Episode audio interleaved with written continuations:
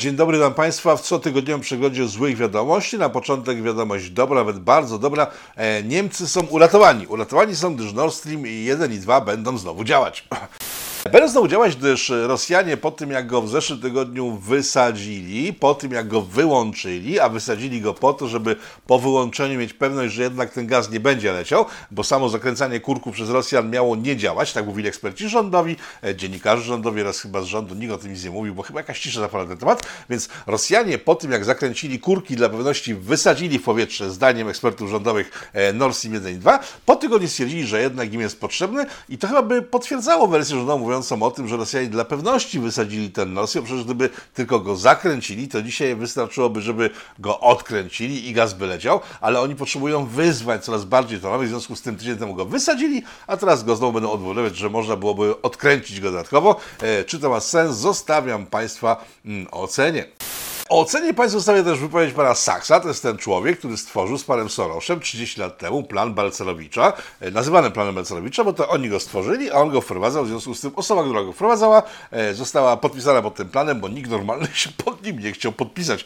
Przyjem, że w 89 trwała, no nie nagonka, bo to byłoby złe określenie, ale poszukiwanie ministra finansów, który weźmie na siebie e, trud wprowadzenia planów Saksa oraz pana Sorosza, gdyż nikt normalny nie chciał tego robić. W końcu znaleziono jakiegoś takiego mało znanego e, ekonomistę ze szkoły marksizmu-lenizmu, e, no i on chyba nie wiedząc o co chodzi do końca w tym planie stwierdził, o chyba teraz błysnę będę bardzo znany, co mu się udało, bo do dzisiaj jest szanowany, no i wprowadził plan, który rozpierdzielił konieczną gospodarkę na całe lata, e, niszcząc to, co było fajne, dewaluując i wysadzając w powietrze to, co było niefajne, bo generalnie ten plan polega na tym, żeby wysadzić całą gospodarkę w no i to się udało. I to jest pan Balcerowicz, ale odejdźmy od historii, od pana Balcerowicza. Pan Sachs w tym tygodniu, z początkiem tygodnia też także w jednym z wywiadów dla amerykańskiej telewizji stwierdził, że e, to mogli zrobić tylko Amerykanie, e, ewentualnie Polacy, albo sami Polacy. E, także potwierdza się doniesienie z zeszłego tygodnia mówiące o tym, że po tym, jak nasze wielkie imperium odpaliło Baltic Pipe, natychmiast wysadziło konkurencyjne łącza gazowe do Niemiec, żeby być hegemonem w naszej okolicy. I powiem tak, ja w to wierzę. Ja wierzę w to, że nasze imperium było do tego zdolne. Ja wiem, że państwo w to nie wierzą, ale ja myślę, że to jest cichy początek przyszłości wielkiego imperialnego imperium lechickiego e, nad Bałtykiem. Także gratuluję wszystkim, że ten pomysł spadli. Ja mogę o tym mówić, bo ja ten program prowadzę całkiem niepoważnie. E, za kilka lat będą to mówili historycy. E, cieszmy się z tego, że nasze imperium wykonało tak niesamowitą robotę ku chwale swojej na przyszłość, przyszłości i do przyszłości, do której przejdziemy w dalszej części programu. Na razie przechodzimy do przeszłości, czyli zeszłego tygodnia. W zeszłym tygodniu pan Musk to jest taki człowiek, który wynalazł wiele różnych ciekawych rzeczy w internetach. PayPala zdaje się wynalazł, później wynalazł Tesla już poza internetami. Generalnie mega bogaty koleś, który znów kupuje Twittera w tym tygodniu. W zeszłym nie kupował, dwa tygodnie temu kupował, trzy tygodnie temu nie kupował, miesiąc temu kupował. On tak nazwany kupuje Twittera oraz nie kupuje. W każdym razie pan Musk, który stworzył między innymi Starlinka, to jest taka sieć satelitów fruwających sobie w kosmosie nad nami. E, tak, nad nami. W kosmos czasem się zdarza w warunkach domowych, ale to e, nie będziemy się mówić o rzeczach, które powodują kosmos w domach. Więc pan Musk stworzył Starlinka, to jest sieć satelitów komunikacyjnych, które dostarczają internet wszędzie, gdzie tylko się znajdą. W sensie nad miejscem, w którym się znajdą, to jest internet. I z początkiem wojny uzna krainie, gdyż uwaga, to jest y, uwaga od tubki, którą dostałem ostatnio przeglądając różne komunikaty, że o krainie nie można nic mówić. Ani dobrze, ani źle, w ogóle o krainie nie można mówić na YouTube, w związku z tym musimy znowu użyć patent z Dawidem, czyli mamy krainę. No więc e, kiedy zaczęła się kraina, e, tamte rzeczy związane z, z różnymi eksplozjami, w, z dużą ilością nieżywych ludzi i tak dalej, i tak dalej, zwaną też wojną pan Musk wtedy przeprogramował swoje satelity tak, żeby mogły pomagać kraicom w ich zmaganiach z wielkim niedźwiedziem e, i to było bardzo dobre i przez cały miesiące twierdzono, że pan Musk jest bardzo dobry, aż w końcu pan Musk powiedział, że ej chłopaki, to było w tym tygodniu, w sensie w mijającym tygodniu, ej chłopaki, tam na krainie może byście troszeczkę zbastowali, gdyż to wszystko strasznie dużo kosztuje.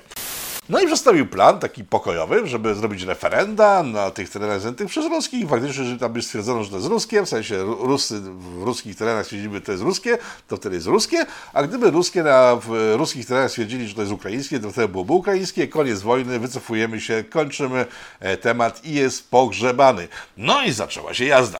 Też nagle ten sam Musk, który jeszcze parę miesięcy temu, nawet miesiąc temu, nawet niecały miesiąc temu, oraz tydzień temu był bohaterem e, krainy, bo dostarczył te Starlinki, okazał się oszustem, gdyż e, dotarły wtedy informacje od razu, że to nie są jego satelity, gdyż rząd USA je kupił. No, po, po pół roku się zorientowali, e, a poza tym on jest ruskim agentem. Tak, e, został zbluzgany przez ambasadora Ukrainy w Niemczech, to jest ten, który mówi o Polakach bardzo przykre rzeczy, e, ten, który mówi wszystkim bardzo przykre rzeczy, tylko Ukraińcom mówi dobre rzeczy, to jest normalny ambasador danego kraju, w tym przypadku krainy, tak? W związku z tym mówi miłe rzeczy dla krainy, a resztę bardzo pezlowuje.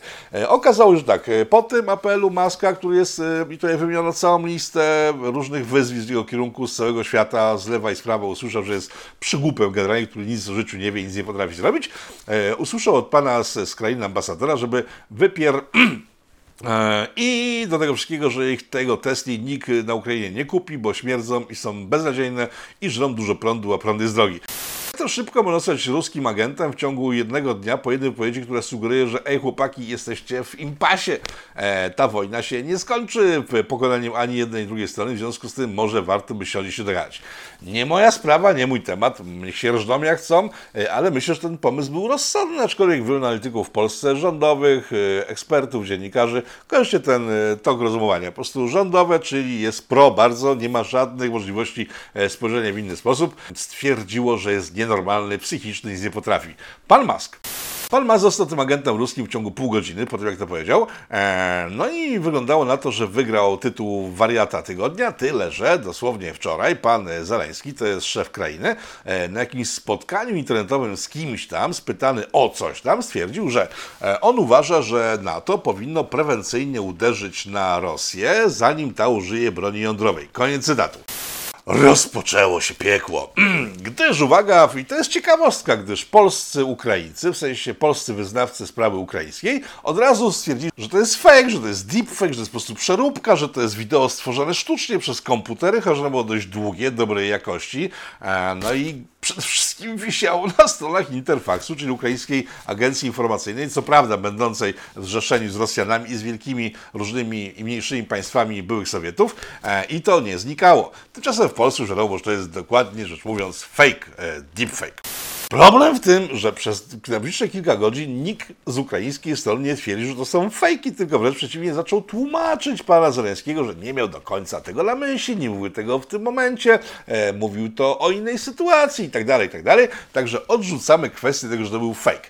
E, co on właściwie powiedział? On powiedział, że on oczekuje, aha, bo jedno z tłumaczeń strony ukraińskiej było takie, że jedno, jedno z pierwszych było takie, że on to mówił o sytuacji sprzed wojny. I tutaj pragnę zauważyć, że jeżeli on w tej wypowiedzi, ale jest podlinkowana pod tym materiałem, żeby się zobaczyć, e, mówił o tym, że przed wojną e, sugerował w, na to, żeby to uderzyło, to przecież ten skończony e, człowiek potwierdził w ten sposób propagandę rosyjską, mówiącą o tym, że NATO próbowało zaatakować Rosję, w związku z tym Rosja zaatakowała prewencyjnie, tak, prewencyjnie Ukrainę jeżeli wybrać na poważnie pierwsze tłumaczenia strony ukraińskiej. Następne tłumaczenia były całkiem inne, że on nie miał na myśli uderzenia jądrowego, co wszyscy odebrali bezpośrednio z wypowiedzi pana Zaleńskiego, tylko uderzenie takie gospodarcze, ewentualnie militarne i tak dalej, i tak dalej.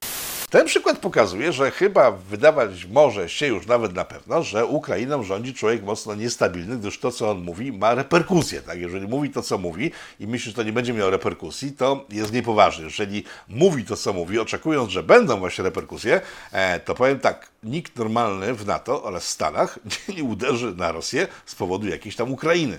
O Jezus, słyszę już teraz lament wielu osób, które uważają, że jestem ruskim agentem i właśnie to potwierdziłem. E, no być może. Tyle, że jak spojrzymy na sytuację, to wygląda na to, że tak, Musk mówiący o tym, że trzeba troszeczkę e, ochłodzić sytuację wojenną za naszą granicą, e, Biden też podobne rzeczy zaczyna mówić, wygląda na to, że establishment amerykański jest troszkę zmęczony tą sytuacją i pan Zaleński próbuje pozrzeć ten establishment, żeby rzucić go do boju, który pomoże mu w zwycięstwie pewnym przecież już, bo od tygodni słyszymy, że Ukraińcy są już po prostu za Uralem. Mają non ofensywę, która po prostu wygrywa ze wszystkimi, pokonuje ruskie na każdym kroku, związku z tym pytanie, po co Zachód miałby uderzać na Rosję w chwili, kiedy Ukraina wygrywa tę wojnę? Nie mam pojęcia, zostawiam Państwu logiczne rozwiązanie sytuacji. Przechodzimy do dalszych wiadomości. Luźniejszy temat, tak w środek wrzucę. W Glasgow otwarto knajpę, w której będzie, znaczy nie będzie, tylko już chyba jest odzyskiwana energia z tancerzy. Tak, ludzie tańczący, posąc się i stukając stópkami sobie w podłogę, powodują wytwarzanie energii, która tam jest przekazywane dalej. W związku z tym będzie można, nie wiem, golarkę jakąś zasilić pewnie, być może pół miasta, nie wiem, nie chcę, żeby sekta pana Hałabały się tam rzuciła. W każdym razie rozwiązujemy powoli problemy ekonomiczne i energetyczne, gdyż jeżeli wszędzie postawimy takie podłogi oraz umieszczenia, które chłoną e, energię od ludzi i przekazują ją dalej, to to jest bardzo dobre rozwiązanie. Z ciekawostek związanych z tym glezgowskim pomysłem jest to, że zalecane jest, żeby DJ w takich miejscach dużo basowali, w sensie dużo basu, czyli drum and bass wraca do łaski, bo z basu jest więcej energii niż z innych e, parametrów dźwiękowych, które powodują u ludzi radość albo skurcze, albo powoduje, że ich trzęsie. E, taka ciekawostka z Glasgow. Jedziemy dalej. Wielki sukces rządu Wielkiego Imperium należy odnotować, gdyż przypominam, że w, od marca obowiązuje embargo na węgiel, narzucone przez nasz rząd szybciej niż zrobiły to wszystkie kraje europejskie, które stwierdziły, że skoro zapłaciły hajs za węgiel, to może jednak odbiorą od Włoskich ten węgiel. Nie będą porzucali tego węgla, gdyż szkoda hajsuje węgla i to wszyscy ściągnęli sobie ten węgiel. E, my stwierdziliśmy od razu, że nie, nawet za to, co zapłaciliśmy, nie będziemy ściągać. I w tym przypominam, wyszedł pan Morawiecki i powiedział różne rzeczy, mówiąc o tym, że węgla mamy tyle, że uj, bo wystarczy do końca świata. E, w maju mówił, że już mamy tak przekroczone progi zawartościowe naszych składnic, że bardziej być nie może, w związku z tym jest mega luz. Miesiąc chyba wcześniej, czy dwa miesiące wcześniej, wyszła pani e, Moskwa, znaczy nie cała Moskwa moskiewska, w sensie ta sprzed Uralu, e, tylko pani Moskwa, nasza minister od rzeczy energetycznych, zdaje się, i stwierdziła, że gwarantuje. Ona, widzicie teraz screena, e, tak, pojawia się ten screen, tutaj, tutaj, o, patrzę, gdzie się pojawi, tutaj się pojawi, e, gwarantuje cenę poniżej 1000 zł, gwarantuje, że wszyscy dostaną, generalnie jest bardzo dobrze i należy się mocno wyluzować, że już nie ma generalnie tematu e, węgla na zimę i nie należy w ogóle panikować. Tymczasem Tymczasem w tym tygodniu ruszyła akcja pod tytułem Ej, samorządy, ogarnijcie węgiel samorządy, które w większości są e, w wywaleniu Platformy Obywatelskiej, rozumiecie? Czyli wygląda na to, że jednak coś nie pykło, e, gdyż te samorządy mają ratować e, energetykę swoich gmin, swoich powiatów, swoich siołec, jak to wygląda podział Polski, jest zresztą na województwach tam 40 lat temu i one w tej chwili mają to ogarniać. I tak mi się coś wydaje, że coś chyba jednak właśnie nie pykło, gdyż tak, cena już nie wynosi poniżej 1000 zł, cena już wynosi blisko 3000 zł i gdyby faktycznie jakiś sukces skrył się za tym rozdawnictwem węgla, w sensie rozdziałem węgla, to przecież rząd by nie oddał tego platfusom, żeby oni też mieli swój sukces. Więc wygląda na to, że węgla jednak nie będzie. Nie wiem, być może będzie, ale wygląda tak z tego, co mówi rząd, że nie będzie. E, I w związku z tym, że go nie będzie, rząd ogłosił publicznie, że przekazuje dystrybucję węgla e, gminom, w sensie samorządom i one mają się potknąć na tym kamyczku węgielnym, który został przygotowany z początkiem marca tego roku. Przypominam wypowiedź pana Morawieckiego. Inną kwestią, która jest ciekawa w tym wszystkim, to jest tak. E, w marcu ogłoszono embargo na węgiel, w lipcu, uwaga, o czym Dziennik Gazeta Prawna w tym tygodniu przypomniał, stworzono koncesję dla firm zajmujących się dystrybucją węgla i z olbrzymiej masy firm, które tą dystrybucję zapewniały w całym kraju, zostało niewiele firm, które nie miały doświadczenia oraz możliwości, żeby tę resztę kraju ogarnąć. Bo tak, upaństwowiono de facto dystrybucję węgla w Polsce. Wiadomo, co się dzieje z rzeczami, które zostają upaństwowione. Co się z tym dzieje? One przestają po prostu działać. Czyli tak, mamy marzec, koniec węgla, później ograniczenia w dystrybucji węgla, przekazanie tych spraw państwu, no i później się wszystko zesrało, co wiemy już doskonale w tej chwili, wiedząc co się dzieje z węglem, który jest bardzo drogi w porównaniu z tym, który miał być i trafia do gmin. I co te gminy mają nagle zrobić? Ktoś, kto teraz ogląda ten materiał, ogląda TVP e, i ogląda strony rządowe, ekspertów rządowych, powie tak, ale przecież oni mają to ustawowo zapisane, że muszą tym się zająć. Tak? To dlaczego o tym, że gminy i samorządy mają zajmować się dystrybucją węgla, ten rząd nie mówił od marca, nie mówił wtedy, kiedy tworzono koncesje dla firm zajmujących się dystrybucją węgla? Dlaczego jeszcze dwa tygodnie temu nikt nie mówił o tym, że mają się samorządy zajmować węglem? Teraz pytanie, w jaki sposób mają się zająć, skoro jeszcze do tygodnia wcześniej nie wiedziały o tym, że mają się nim zająć, a zima za pasem, bo myślę, że już się robi dość zimno, a za chwilę będzie jeszcze zimniej i myślę, że jeżeli ktośkolwiek poważnie traktuje wypowiedzi rządu, musi być naprawdę na grubym wyjawieniu intelektualno-emocjonalnym, bo to się po prostu kupy nie trzyma. A propos trzymania się kupy i działań rządowych, to nie jest tak, że, bo zwróćcie uwagę, w tych wszystkich programach ja nie mówię źle o jakichś partiach. Ja mówię o rządzie, o rządzących, bo od lat rządzi nami sobie ta sama partia, w związku z tym nie ma co się rozdzielać na to, że jedna jest gorsza, druga lepsza, gdyż one wszystkie rządzą genialnie. W tym tygodniu na Netflixie, o Jezus, już widzę lecące w moim kierunku noże, nożyczki, butelki, wózek z dzieckiem. Pani droga, zabiera pani, zabiera pani wózek z dzieckiem, e, lecące w moją stronę, bo powiedziałem o Netflixie, o tym złym, strasznym Netflixie. Natomiast Netflix stworzył serial Wielka Woda e, o powodzi z 97 roku, z 1997 roku, która dotarła do Wrocławia. I się czepiałem, że nie jest za mało szczegółowy, bo tam nie tylko w Wrocławiu to się działo, jeszcze w innych miastach, whatever.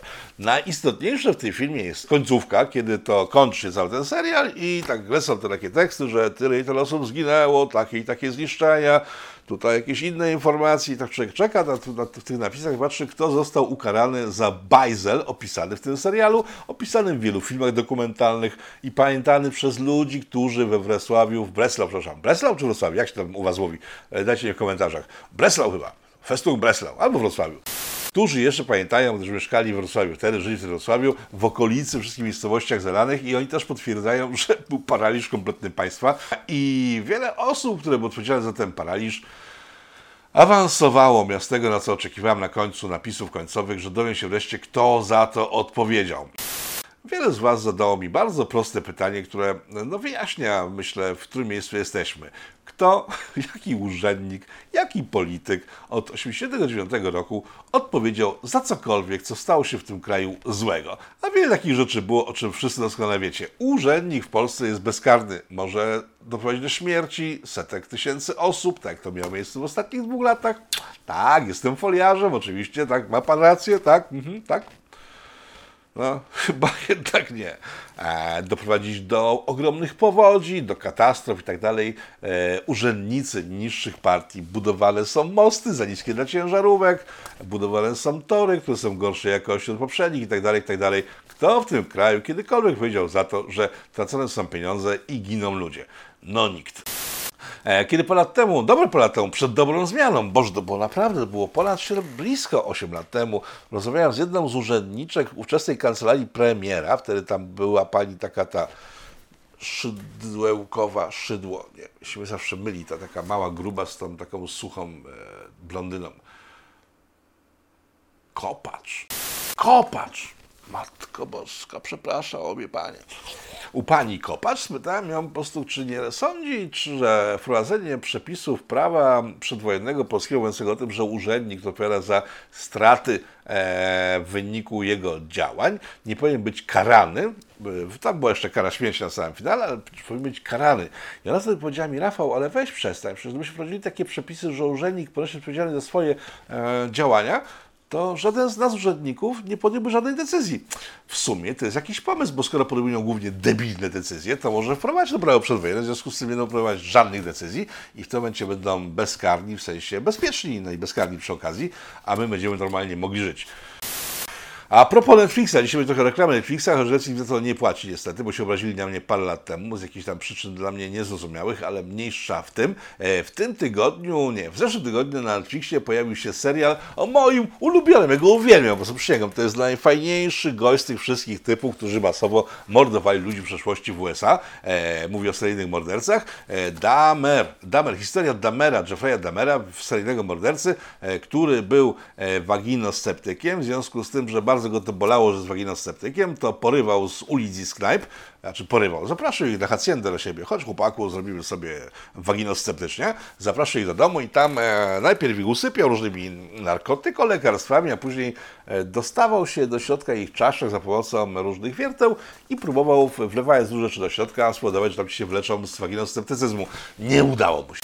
Po prostu to jest dowód na to, że waginosceptycyzm nie jest uleczalny, ale do czego zmierzam? E, Netflix stworzył serial o waginosceptyku, seryjnym mordercy, pokazującym w tym serialu, w sensie serialu pokazującym, e, jak wygląda takie życie codzienne waginosceptyka amerykańskiego, że to jest no niefajne życie. Głównie to jest jakaś bandyterka, głównie są jakieś speluny, meliny, no generalnie to jest, są niziny społeczno-natalne. To bardzo tak mocno było pokazane. Poza tym sam bohater główny z waginosceptykiem, co też jest bardzo słabe. No i zrobił się szum. Szum polega na tym, że organizacje waginoceptyczne zaprotestowały przeciwko temu, że ten serial jest opisywany w hashtagach oraz w opisie samego serialu literkami LGBT i gender, tak? Bo nie może być tak, że w serial, który pokazuje nieładnym stylu waginosceptyków, może być pokazywany i jeszcze podpisywany tym, że jest o waginosceptykach. Więc tak, e, Damer, Jeffrey Dahmer jest pierwszym waginosceptykiem wyklętym przez waginosceptyków. I to jest bardzo przykre, bo jak przypominam, że wspomniałem na samym początku tego akurat setu, że jest to najbardziej taki intelektualnie wyrachowany z tych wszystkich seryjnych morderców, gdyż naprawdę no, miał jakiś pomysł na życie, tego chciał pomagać ludziom, a że zabijał ich, no to przy okazji, ale chciał im pomagać, tak, no chciał ich uleczyć, więc to w sumie był dobry człowiek, a że ich zabijał, to przy okazji, no to może nie był dobry człowiek, no, ale pytanie, czy bardziej zabijał, czy bardziej pomagał. E, zostawiam otwarte, e, z jego pacjentów nikt nie przeżył, więc chyba jednak bardziej zabijał, był niefajny. E, kończę reklamę Netflixa w tym odcinku, przechodzimy do dalszych wiadomości. W Rosji jest niezła rozpierducha. W Rosji generalnie ja proponuję, jeżeli pan Wąsik ciągle ogląda ten program, hello panie Wąsik, jest pan super fajnym gościem.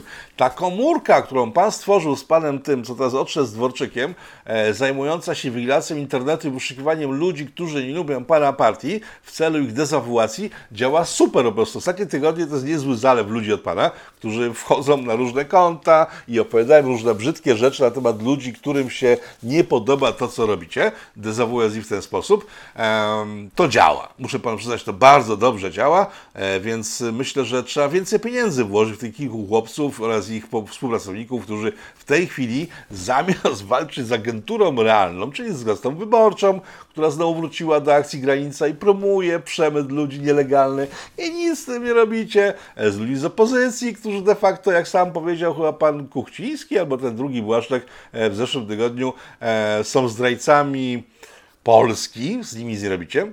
Minister rządu mówi, że na ławach poselskich siedzą zdrajcy Polski. E, ja bym się spodziewał, że oni pójdą siedzieć od razu, ale nie, i tam dalej siedzą. Ej, zdrajcy Polski, mówi minister rządu. Oni tak, a hello, ministrze rządu, jak tam? A, zdrajcy, spoko. Więc zamiast ścigać ludzi, których wiecie doskonale, że działają w szkole państwa, e, ludzi, którzy nie mają w sumie większego wpływu na rzeczywistość, tylko po prostu mówią głośno o tym, o czym wiele osób myśli. Także gratuluję Wam z całego serca, ale Pani Wąsik, bo już pogratulowałem, tak? Już powiedziałem, że jest Pan naprawdę genialny. Przejdźmy do rzeczy.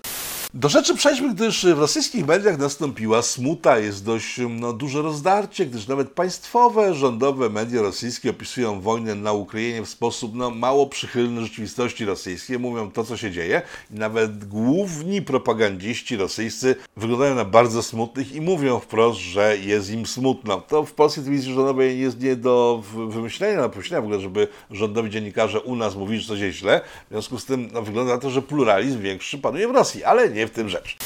E, rzecz w tym, że myślę, że czas już włączyć znowu rosyjskie media, żebyśmy mogli normalnie podziwiać upadek Kacapi, która z ekranu swoich telewizorów państwowych mówi, że jest bardzo źle. Taką mam wielką prośbę i z kanałów różnych rosyjskich wiadomo, że w Rosji jest bardzo źle pod każdym względem, nie ma demokracji, swobody.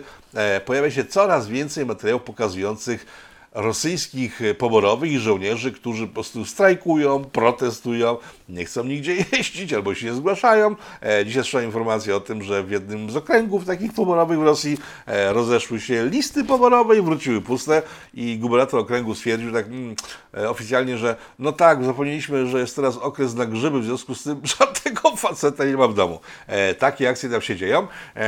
Wygląda na to, że ta ofensywa ukraińska faktycznie może przynosić jakieś efekty pozytywne dla Ukrainy, e, gdyż no, w Rosji dzieje się bardzo źle. Z jednej strony e, giną wysocy urzędnicy państwowi, nagle znikają, albo gdzieś spadają ze schodów, albo z albo przez okno upadają. E, z drugiej strony mamy tysiące żołnierzy, którzy nie są żołnierzami, gdyż protestują, nie chcą jechać na wojnę i tak dalej, i tak dalej, i tak dalej.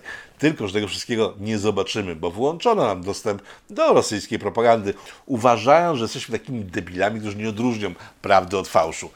Szanowne władze, a czy ja wiem jak młodsze pokolenie, być może, ale moje pokolenie doskonale rozpoznaje prawdę od fałszu w mediach i właśnie dlatego troszeczkę się nie klei wasza propaganda. Tak jak się nie klei rosyjska i parę innych propagand, które są liczone na sztuczne sukcesy i straszenie ludzi tajną agenturą, która będzie ich ścigać po domach za to, że nie podoba im się rząd. Na koniec, Szanowni Państwo, e, odkryto nowy zestaw rosyjskich e, szpiegów, rosyjskich agentów, ONUS tak zwanych. Przypominam, że od e, lutego tego roku nasz rząd systematycznie oskarżał ruską agenturę wszystkich, którym się coś tam nie podoba. Nie podoba mi się kolor ścian w szkołach, ruska agentura, nie, nie podoba mi się cokolwiek z ruską agenturą. Przypomniałem, że to jest to samo, co robiono z Dawidem e, dwa lata temu, kiedy ktokolwiek sądził, że nie jest tak źle, jak nas straszy propaganda, był określany mianem foliarza, teraz ci sami są określani mianem a, ruskich agentów, ci sami, tak, czyli ci, którzy znają się, w sensie przeżyli parę lat i wiedzą, jak działa propaganda i nie łykają wszystkiego jak reksio do paszczy boczek, e, to w tym tygodniu poznaliśmy całkiem nową grupę, nawet taki naród, który jest stricte ruską agenturą. Otóż niemieckie media zaczęły kolportować informacje o tym, że każdy, poznajcie to, każdy, każdy, kto chce reparacji od Niemiec dla Polski, to ruska agentura działająca na potrzeby Putina. No i w ten sposób ruskimi agentami jesteśmy wszyscy ci, którzy ewentualnie popierali rząd w tym kierunku, a sądzili, że ten rząd nie jest w stanie intelektualnie tego udźwignąć e, oraz sam rząd nasz jest ruską agenturą. Ach, doszli do momentu, w którym za chwilę nie będzie żadnego obywatela tego kontynentu, który nie jest ruskim agentem i w tym momencie sam pomysł Putina, żeby wywołać wojnę nie ma większego sensu, gdyż e, zaludnił całą Europę, w sensie na chwilę zaludnił całą Europę Rosjanami, wyznawcami jego wielkiego talentu e, i to mógłby zrobić bez żadnego wystrzału, aczkolwiek może te poszczególne wystrzały były potrzebne, żeby tak się stało. E, szanowni Państwo, jeszcze jest informacja na koniec. W tym tygodniu umarł Gebel stanu wojennego. To jest pan Urban, Jerzy Urban, z tego co pamiętam. I powiem tak, zrobiło mi się strasznie smutno, kiedy zmarł. Eee, powiem Wam dlaczego.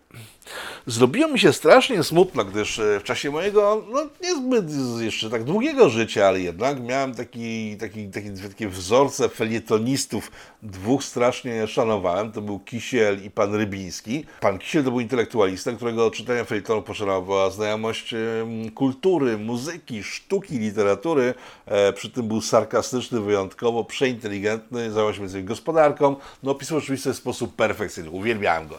Niestety zmarł na początku zmian, przez zmarciem, zmarnięciem, dostaniem się z tego łaspodołu był związany z dzisiejszymi korwinistami, czyli z Unią Polityki e, Realnej. Być może dziś byłby wyklinany przez dzisiejsze władze za to, że jest ruskim agentem. Whatever. Pan Rybiński to był człowiek również zwykle sarkastyczny, e, dowcipny przy tym, e, taki łobuz trochę osiedlowy, opisywał rzeczywistość w taki swojski, fajny sposób, przeinteligentny przy, przy okazji. No i był pan Urban, tak? Pan Urban, który też był felietonistą, też tworzył teksty, tylko że on był cynikiem. Nie był sarkastycznym człowiekiem, tak jak był cynikiem. Zrobił w życiu parę paskudnych na, naprawdę rzeczy. Bronił między innymi morderców pana Popiełuszki, w sensie księdza Popiełuszki i pana Przemyka doprowadzał do sytuacji, w której fala nienawiści szła po społeczeństwie w jedną i drugą stronę, do podziałów, do stygmatyzowania całych grup społecznych i tak sobie uświadomiłem i to mnie zasmuciło w tym wszystkim, bo cała trójka była perfekcyjna w swojej robocie. Tych dwóch pierwszych, w tym pozytywnym tego słowa znaczeniu, ten ostatni, no nie do końca, po prostu cynizm nie jest dobry, chce się być tylko wyłącznie o sobie, nie patrząc na dobro innych ludzi. Co mnie zasmuciło? Zasmuciło mnie to, że Urban wygrał Dziś już nie ma żadnego Kisiela. Nie mamy żadnego feletonisty w Polsce o klasie Kisiela. Po prostu zapomnijmy o tym, bo nie ma. Jeżeli są, to w komentarzach go proszę, ale nie będę ich czytał, bo nie ma go po prostu. Nie ma nowego Kisiela. Rybińskiego też nie mamy. Nie mamy łobuza, który sobie rzeczywistość nie patrząc na nic dookoła, tylko po prostu waląc między oczy. Też takich felietonistów, dziennikarzy nie mamy. Co za to mamy? Mamy Urbana na pełnej kurtyzanie. Wszystkie media mówią Urbanem, wszyscy politycy mówią Urbanem, sądy mówią Urbanem. Przypominam, że można nazwać prezydenta debilem i być rozgrzeszonym.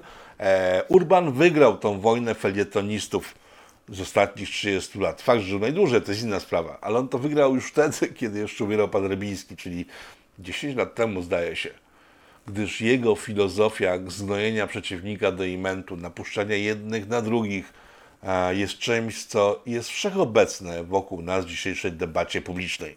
Ktoś powie, nie można porównywać, że nie można w żaden sposób mówić dobrze o panu Urbanie. Ja po prostu uważam, że naprawdę był świetny w swoim rzemiośle. I to trzeba oddać zawsze przeciwnikowi, jeżeli jest dobry w swoim rzemiośle. E, I wiele osób mówi, że nie można mówić o nim dobrze, bo on właśnie mówił złe rzeczy i doprowadził do śmierci Popiełuszki między innymi i Przemyka. To ja powiem tak.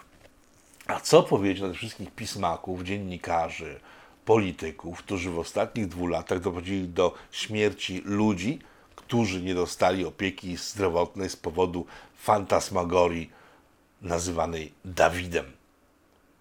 200 tysięcy osób ekstra zmarło. Tylko, że to są anonimowe osoby, te 200 tysięcy. Tamte osoby, takich jak Przemyk, takich jak ksiądz Niedzielski, takich jak ksiądz Popiłuszko, znamy z nazwiska, w związku z tym no, chwyta to za serce i każdy wie o kogo chodzi. Wiemy, kto doprowadził do ich śmierci i to jest też znane.